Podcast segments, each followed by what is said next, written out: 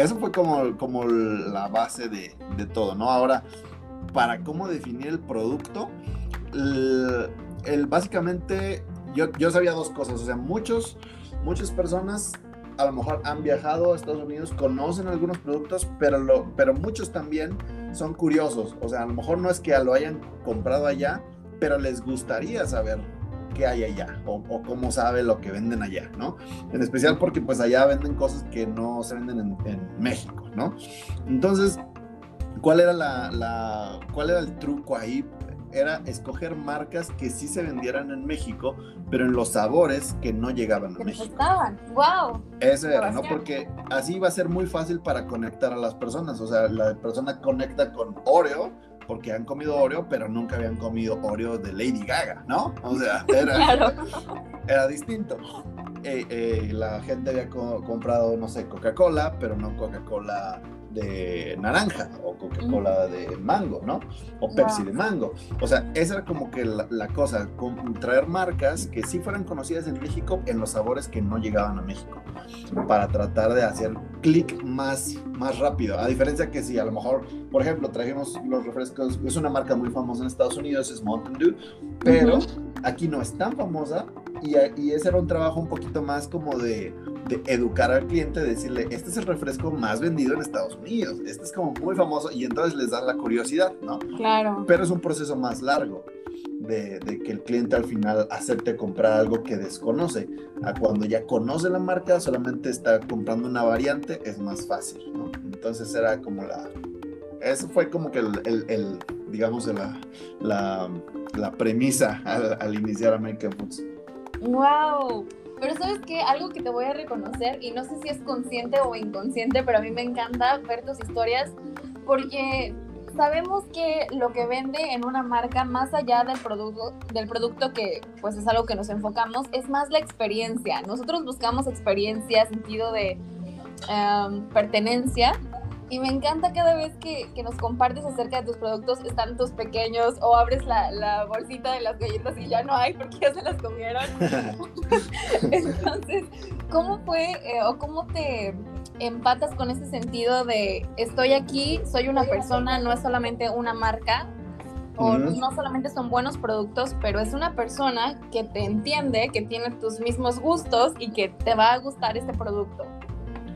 Sí, pues básicamente fue una tendencia que yo empecé a ver, y más ahorita durante la pandemia, ¿no? Que las marcas se empezaron a humanizar un poco más.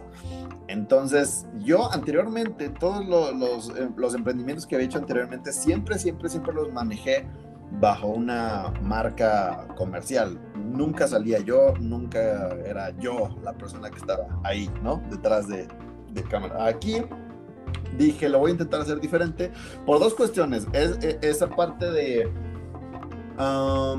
de tratar de dar más confianza a la gente que no te conoce. O sea, cuando es una marca nueva, pero ves una persona detrás de ella, eh, inmediatamente genera un poquito más confianza que cuando subes una marca y no ves a nadie, no sabes en realidad a quién le estás comprando. O sea, ya el hecho de ver un rostro da cierta tanto empatía, pero también confianza.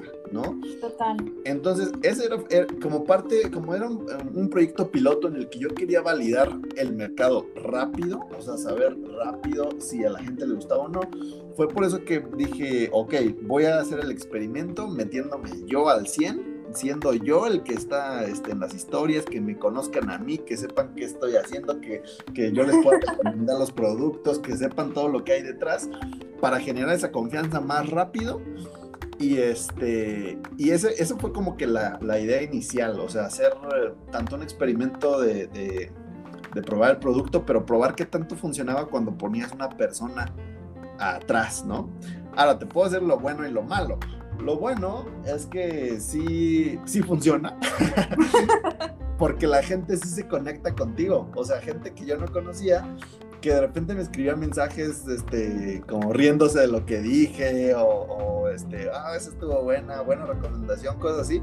O sea, sí conectas más fácil con la gente cuando pones una cara atrás de, la marca. O sea, funciona muy bien.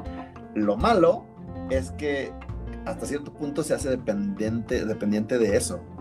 Eh, y hay veces en los que yo, yo no tenía tiempo, porque no es, no es el único proyecto que tengo, de, de estar haciendo eso. O a veces ni siquiera venía a la oficina por otros proyectos que tengo.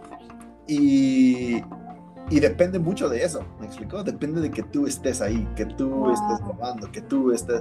Entonces, eso es lo que a mí no me gustó. Al, final de cuentas, eh, digo, sí como emprendedor quieres hacer crecer la marca, pero también viene una parte de pues tus metas personales en las que no quieres depender de, o, que todo el negocio dependa de ti solamente, ¿no?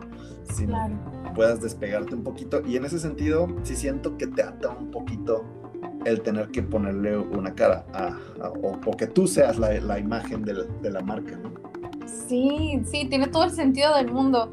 Y fíjate, yo lo veo esto como un gran valor agregado, pero no es lo único que ocupas también. Me gustó mucho la idea de hacer las cajas personalizadas, en donde también puedes conectar a través de emociones y aquí te haces a un lado y conectas a personas a distancia.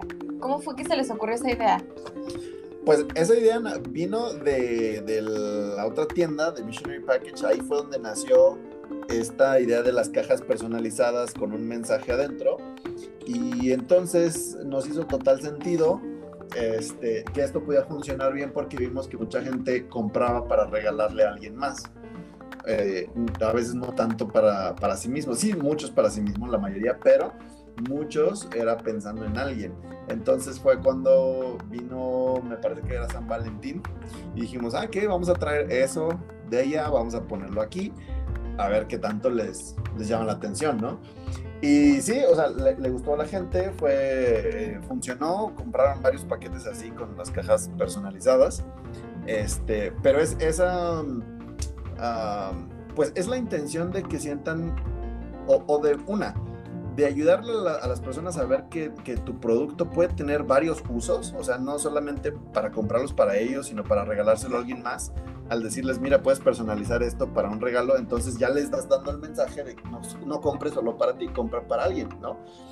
Y, dos, de tratar de hacerlo diferente, de tratar de, eh, de diferenciarte en algo de lo que ya hay actualmente en el mercado, ¿no? O sea, ya hay competencia, ¿cómo le haces para que, para que tengas un diferenciador? Wow. Sí, sí, sí. Me, me encanta porque ya se vuelve el producto para las personas. No solamente es una buena marca, sino, ok, ¿qué necesitas? ¿no? ¿Cómo hacemos esta magia que suceda? Ajá. Me quedo pensando también, porque también veo que creaste una página web para tacos que se me antojaron muchísimo, así que qué buen marketing tienes. Pero ¿Cómo, ¿Cómo funcionan o qué retos has enfrentado hablando acerca de envíos, términos legales, este, pues sí, todo este tema de transportación y líneas? Eh, ¿Fue un desafío hablando la parte más legal y documentos? Eh, ¿En qué aspecto? En el, del, en el de la taquería. Hicimos un proyecto para una taquería que está franquiciando, pero ¿en ese o en el de American Foods? En el de American Foods y en, general, todo el proceso legal de tus. Eh, de tus proyectos, ah, ¿cuáles han sido los desafíos? Fíjate que ese es uno de los más comunes, que bueno que lo preguntas, porque es de las cosas que el emprendedor por lo regular le da menos importancia. El emprendedor por lo regular quiere saltarse ya al punto de voy a vender, ¿no? Voy a, este, quiero ya hacer dinero. Y muchas veces ahí está la muerte del emprendimiento. Que no investigaste, me investigaste antes qué se requería, requería para hacer eso. Por ejemplo, en el caso de American Foods, eh, hay un proceso de importación. Nosotros importamos todos esos productos y lleva un tiempo, hay ciertos requerimientos que tienes que cumplir ante aduana, tienes que también cumplir con pagos de impuestos. Y todo eso, si lo desconoces, se puede traducir al final en que vas a dar un precio eh, malo, que al final no va a ser rentable para el negocio, ¿no? Entonces, eh, si, si, yo te fuera sincero, American Foods me tardó aproximadamente, mira, salió en diciembre, fueron siete meses, siete meses de investigar, de ah, hacer todo para que el proceso de importación pudiera funcionar, solo para ver si el negocio era rentable. O sea, fueron siete meses de estar investigando las leyes de aduana, los impuestos que se había que pagar, los, la logística que se tenía que llevar, o sea, cómo compras en Estados Unidos, a dónde te tiene que llegar el producto, cómo cruza la aduana, cómo te lo mandan a la Ciudad de México. Todo ese proceso me llevó unos siete meses este, descifrarlo, encontrar proveedores, encontrar este, transportadores, hasta que llegamos, hasta que llegó el primer, eh, la primera carga de productos aquí a la Ciudad de México. Y todo era solamente para hacer un experimento, ¿no? Entonces, yo, ¿por qué? Porque yo quería saber en realidad cuál era el costo total de traer esos productos aquí, ¿no? O sea, cuánto se iba a... a... Tú lo puedes calcular como como en la mente, o sea, decir, no, pues aproximadamente es este porcentaje, pero la verdad es que no es un porcentaje fijo siempre. O sea, yo puedo traer un refresco hoy y me cuesta, no sé, 20 pesos traerlo y la próxima semana me cuesta 25 y, y después me puede costar 19, o sea, varía mucho, ¿no? Este, por muchos factores. Entonces, yo tenía que experimentarlo, o sea, tenía que hacerlo para poder saber en términos reales cuánto costaba y cuánto se le podía ganar a eso, ¿no? Entonces fueron siete meses de estar investigando y de estar viendo todo lo que tenía que ver con, con leyes de aduana, leyes de impuestos, que no es, mi, no es mi área de expertise, pero el emprendedor al final tiene que hacer eso, tiene que meterse en esos temas que desconoce para poder encontrar oportunidades en el mercado. Muchos no encuentran oportunidades porque, porque a lo mejor nos da flojera investigar este, lo que es necesario para que eso suceda. ¿Me explico? Sin duda alguna. Y mi admiración, de nuevo lo reitero, porque no solamente es apostarle a que tu mercado esté interesado, identificar, eh, bueno, tu target o identificar todas las posibles em, razones por las que podría fallar tu negocio, pero te apostaste a otro país, apostaste a otras leyes, apostaste a la aduana que es muy, muy eh, específica en sus requerimientos, ¿no? Entonces sí, de verdad tiene que ser una decisión informada y me dejó pensando lo que dijiste, ¿no? Es una muerte de emprendimiento segura si no se investiga los requerimientos antes de hacerse. Entonces a veces pensamos, bueno, pues no se me dio, ¿no? No era para mí, pero a veces tenemos que dar el extra, hacer, tomar decisiones informadas y poder, pues, eventualmente va a haber fallas, pero fallas. Claro. Con propósito. o sea, yo creo que se trata de precisamente anticiparte a todo lo que podría haber evidentemente en el camino te vas a encontrar muchas cosas que no habías considerado y eso es normal, o sea, la tienes que tomar como parte del juego. Yo te soy sincero, en las primeras dos importaciones perdimos dinero, o sea, lo que vendíamos apenas cubría lo que habíamos gastado y pero yo lo considero como un, un, costo, como le dicen en la, en la carrera, en la certificación que está tomando de Research and Development, ¿no? O sea, tienes que invertir en, el desarrollo del negocio y a veces esa inversión no significa que vas a ganar desde el primer momento, ¿no? O sea, tienes que invertir en precisamente investigar y saber en términos reales qué conlleva hacer ese negocio que estás haciendo, ¿no? Wow, me quedo pensando, si no estás ganando, estás aprendiendo. Y ojalá que podamos ganar más de lo que, bueno, ambas funcionan en realidad. No, pero totalmente, ¿eh? totalmente. O sea, eh, eh, a veces pensamos que toda la ganancia tendría que ser económica, pero yo he aprendido bastante, bastante en este proceso y, que al final ese conocimiento te ayuda para otros proyectos. Sin duda alguna. Voy a hacer, y de verdad tengo mil preguntas todavía, pero sé que por tiempo igual no podemos extendernos tanto, pero creo que te, eh, estoy en un concepto en donde estás en una posición em, que puedes hablar desde ciertas perspectivas. Es decir, a veces, y lo mencionaba anteriormente, hablamos desde nuestro privilegio o desde nuestra, nuestras oportunidades. Y con lo que hemos escuchado de ti, un poco de tu vida, es que iniciaste muy joven, eres padre de cinco hijos, este, obviamente le diste la oportunidad a tu esposa que pudiese criarlos y que a lo mejor esta responsabilidad económica dependiese más de ti, sin embargo sabemos que es trabajo en equipo, pero eh, aquí te da muchos puntos y perspectivas de aquellos que quieren emprender y que dicen no porque soy muy joven o no porque acabo de casarme o no porque tengo dos hijos, ¿no? O no porque este no sé, no sé cómo pasar. Entonces, creo que te pone en una posición de mucha experiencia y también nos adelanta a poder decir por qué no, ¿no? Y también me gusta como dices, es solamente uno de mis proyectos y tengo más y pues hay más aspiraciones.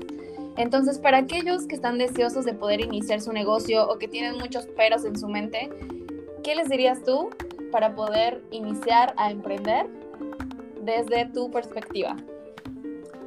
Pues creo que nunca hay un momento ideal nunca hay la situación perfecta. O sea, nunca vas a encontrar en el que no inventes, tengo mucho tiempo, tengo muchísimo dinero y tengo ya la idea es ahora el momento. No, eso no va a pasar. O sea, a veces vas a tener la idea y no vas a tener el dinero, a veces vas a tener el dinero y no vas a tener el tiempo, a veces vas a tener el tiempo y no la idea y el dinero. o sea, nunca hay sí, sí, sí. como que una situación ideal en la que tú dices, ya, este es el momento, esta es como que la situación perfecta, ¿no? Para, para emprender. Eh, yo creo que el consejo es uno mentalizarte a eso, a, que no, a que no lo vas a tener fácil. O sea, ya si te mentalizas a eso, cuando la tienes fácil, pues hasta lo agradeces, ¿no? Pero, pero si te mentalizas a que, a que requiere esfuerzo, a que, a que muchos dicen o piensan que a lo mejor emprender es el camino más, el camino sencillo. Y ¿Por qué? Porque eso es lo que nos vende el mundo, ¿no? O sea, tú ves a los, los emprendedores o los influencers, ¿no? Y te venden, pues, no, pues aquí estoy, este, en la playa, estoy aquí en mi carro nuevo.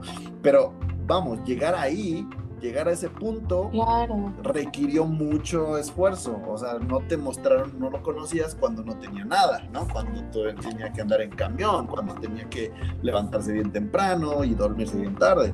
O sea, tú ya ves la parte del éxito. Entonces, tienes que mentalizarte a que no hay un camino perfecto. Y la otra es que a mí algo que me ha ayudado mucho a encontrar ideas de negocio es constantemente aprender cosas nuevas, cosas que no están dentro de tu zona de confort.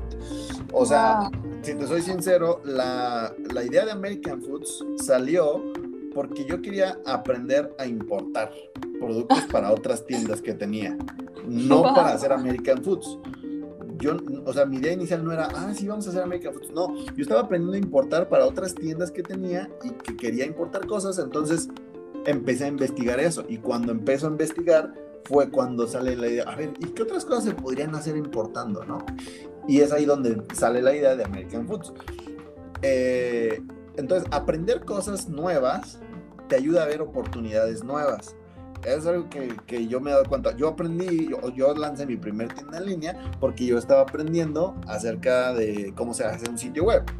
Entonces, como estaba en, ese, estaba en una clase de sitios web y estaba aprendiendo, mi mente estaba, ¿y qué se podría hacer con esto? ¿Y qué se podría hacer con esto? ¿Qué se podría? Ah, se podría hacer esto. Y entonces salió la idea de nuestra primera tienda y la segunda y la tercera. Entonces, eso es como algo que yo, yo recomiendo. Uno e, es, es este, mentalizarte a que nunca vas a encontrar la situación perfecta, más bien si ves la oportunidad es el momento de hacerlo. Y dos, para encontrar oportunidades necesitas estar aprendiendo cosas nuevas que estén fuera de lo que estás acostumbrado a ver, fuera de lo que estás acostumbrado a escuchar y a leer. Cuando te empiezas a ir hacia otros temas que nunca te habías imaginado, ahí te empiezan a rendir ideas o se empiezan a cruzar, ¿no? Experiencia previa con, con lo aprendido nuevo te da una oportunidad nueva, te ayuda a identificar oportunidades nuevas. Wow. Siento que quiero escribir todo lo que estás diciendo y estoy así, typeando lo más rápido que puedo. Ah, sí, sí, sí, sí, y se escucha sencillo, pero sé que ha requerido muchísimo esfuerzo, mucho proceso. Y también no sé si has leído, hay un libro que se llama Padre Rico y Padre Pobre. Sí, sí, sí de Robin, Robert, la verdad yo estoy bien mala por los apellidos, pero es como Kiyosaki. Kiyosaki, sí, sí, Kiyosaki. pero me gusta también justo cómo lo pone en perspectiva y hablando acerca de, del pensamiento. Y él dice, cuando te ves obligado a pensar, se expande tu capacidad mental y al expandir capacidad mental aumenta tu riqueza. Y él habla acerca de eso, ¿no? O sea, si yo quiero estar en una posición donde me permita ser autosuficiente económicamente, entonces voy a buscar información, voy a acercarme a esas personas, no me voy a quedar en un tiempo limitado. Y él también hablaba, ¿no? A veces tenemos muy poca paciencia para permanecer o para emprender en algo o iniciar un proyecto de tres años, pero sí estamos súper tranquilos en quedarnos pues viviendo los sueños de, año, de alguien más por 40 años, ¿no? Entonces poner en perspectiva las oportunidades de vida que tenemos va a hacer que crezca esta pasión por, por emprender. Sí, totalmente. Es algo que yo vi mucho este, ahorita en la pandemia. O sea, e, ese de obligarte a tener que hacerlo. Hay, hay cosas que no haces si no hubieras tenido la necesidad de hacerlo. O sea, si no, si no, este, si no dependía de eso, vida o muerte. O sea, ahorita te decía, estamos haciendo un proyecto de, ya tenemos clientes, pero no lo habíamos hecho formalmente, estamos dando consultoría a negocios, eh, temas de marketing digital, diseño web, e-commerce, logística, pues todo lo que hemos hecho acá, ¿no? Eh, ahora lo estamos vendiendo a otros negocios, emprendimientos que, que, que, ya tienen un negocio, pero que quieren digitalizarlo y quieren hacer más, ¿no? Pero literal, eso salió porque por la pandemia nuestras ventas bajaron demasiado en, en los otros rubros. Entonces, era como, bueno, ¿y qué vamos a hacer ahora? ¿No? ¿Qué vamos, ¿Cómo, cómo vivimos ahora? Y eso te obliga a tener que pensar en nuevas soluciones. Y fue de ahí donde nació esa idea de, de dar consultoría. Empecé a, a dando consultoría a amigos y todo de ahí este, te van recomendando y ahorita tenemos varios clientes que nos pagan mes con mes por eh, asesorarles wow digital de su negocio pero literal si no hubiera habido la necesidad yo no hubiera hecho esto. O sea ahorita te digo ya se está creando un nuevo proyecto ya está pero es literalmente porque hubo la necesidad, ¿no? Si, si yo no hubiera tenido esa necesidad, jamás a lo mejor hubiera pensado en dar consultoría o vender esto a alguien más, ¿no? Wow, qué importante es poder encontrar eh, las oportunidades dentro de, de, los desafíos y salir de la zona de confort. Creo que has encontrado o has hecho de, de las dificultades y ese sentimiento de decir, ¿y ahora qué? ¿Y ahora qué hago? ¿Y ahora cómo puedo hacerlo? ¿Cómo puedo mejorar? Es lo que mantiene la mente activa. Totalmente, sí. Yo, es algo que le digo este, pues a varias personas. A veces Em, fíjate, a veces tenemos un trabajo. Yo creo que el mejor momento para emprender es cuando tienes un trabajo, porque no dependes de que el negocio funcione para vivir, sino ya tienes algo que te da para vivir y puedes dedicarle el tiempo que, que, que se necesita para hacer crecer el negocio y sin presión, ¿no? Ya ves, cuando tienes presión, pues no, no crece bien el negocio. Este, pero precisamente es ese, e, es el problema, que a veces ese es el momento perfecto cuando tienes un trabajo, pero cuando tienes un trabajo no sientes la necesidad o no sientes la presión de hacerlo y eso también te limita, ¿no? Entonces, este, es como encontrar el punto en el que, en el que sí sientas cierta presión, eh, sí ciertas, sientas esa, ah, esa vida o muerte que te digo, o sea, si no lo hago, no, no voy a sobrevivir pero a veces es difícil que cuando estamos en esa zona de confort la sintamos. No sé, es como un punto difícil al, llegar a eso. Sí, totalmente. Me, me, gusta, voy a recapitular solamente lo que has dicho. Sí. Riesgos seguros no te vas a ir a la deriva y vas a decir, sí, confío totalmente en mi proyecto, vamos, dejo todo y muy, muy romántico, ¿no? Esta, esta parte de todo va a salir bien y voy a ir para arriba, porque el progreso nunca ha sido hecho para ser lineal. El, éxito no es lineal jamás, es siempre altas y bajas, eh, a veces muy bajas, pero la consistencia y la diligencia, pasión y motivación, como le dijiste al inicio, y poder no perder de vista, encontrar las oportunidades y salirnos de la zona de confort nos va a abrir fronteras. Totalmente.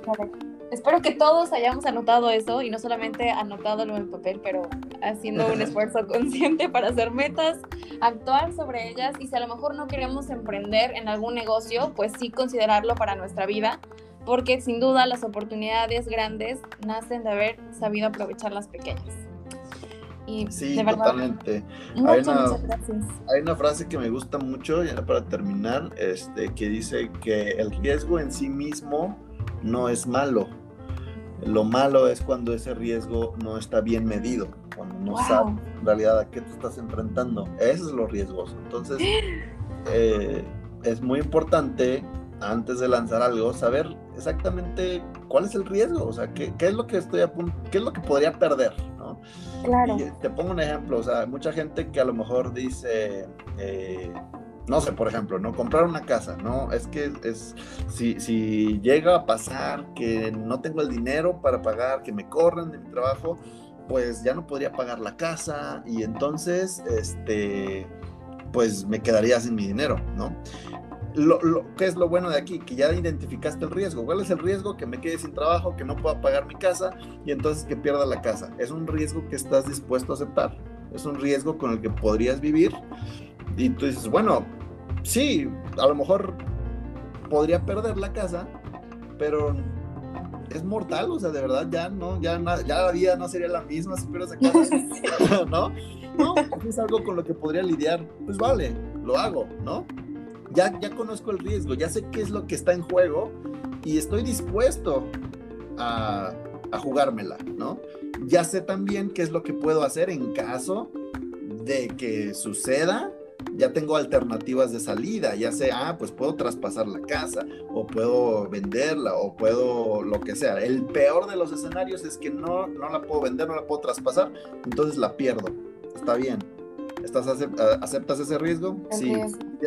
Vale, hazlo, ¿no? Hazlo, no, no, no va a pasar nada entonces, ¿no? Pero sí tienes que saber a qué te estás enfrentando, cuál es el riesgo, tenerlo bien medido, tener tus planes de emergencia y dale para adelante, ¿no?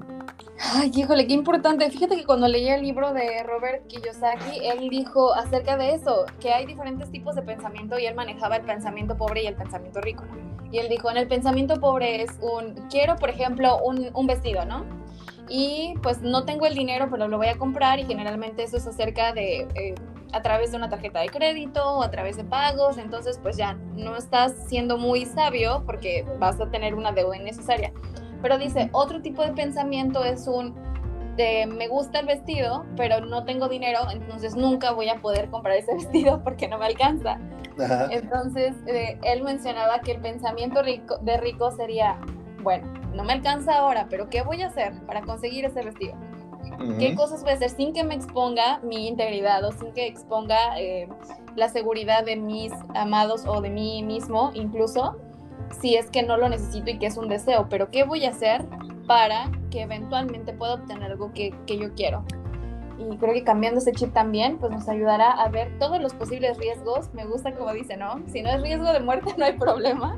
Y poder intentarlo y disfrutar el camino.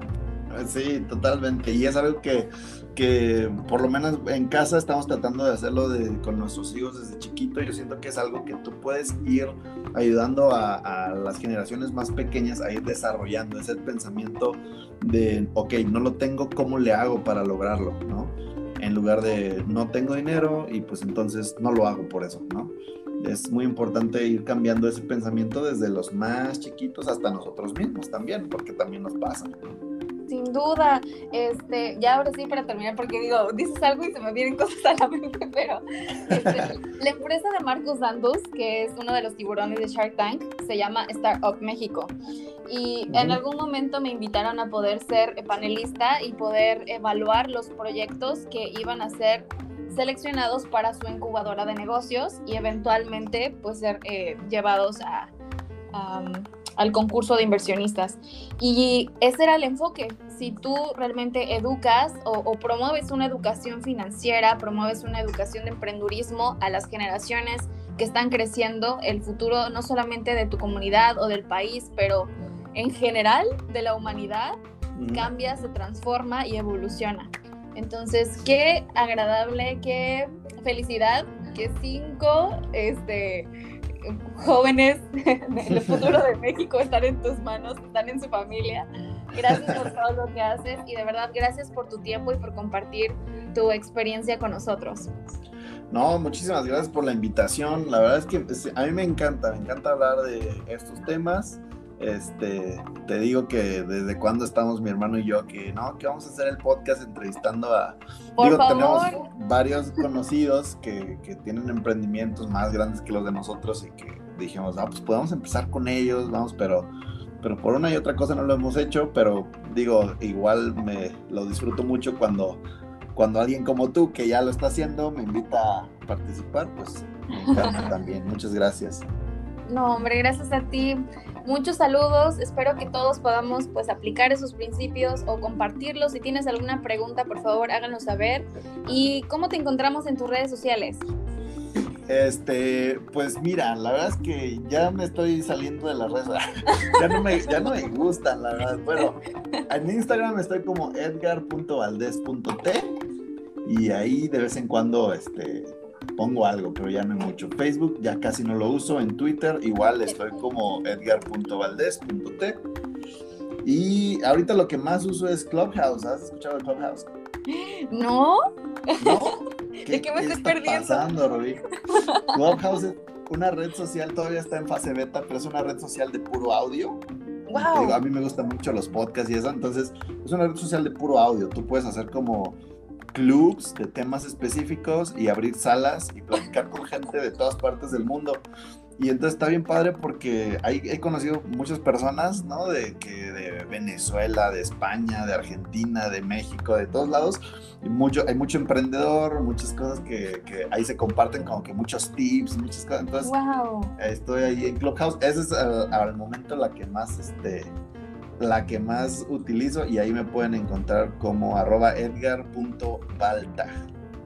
Perfecto. Ahí, también lo vamos a compartir. Y recuerden, compren en american.foods.mx. Y Sí. también en Facebook lo pueden encontrar. Cualquier parte de consultoría también. Este, Edgar lo va a hacer realidad. Muchas sí. gracias. Gracias, gracias Rubí. Bonita tarde. Cuídate mucho. Bye. Bye.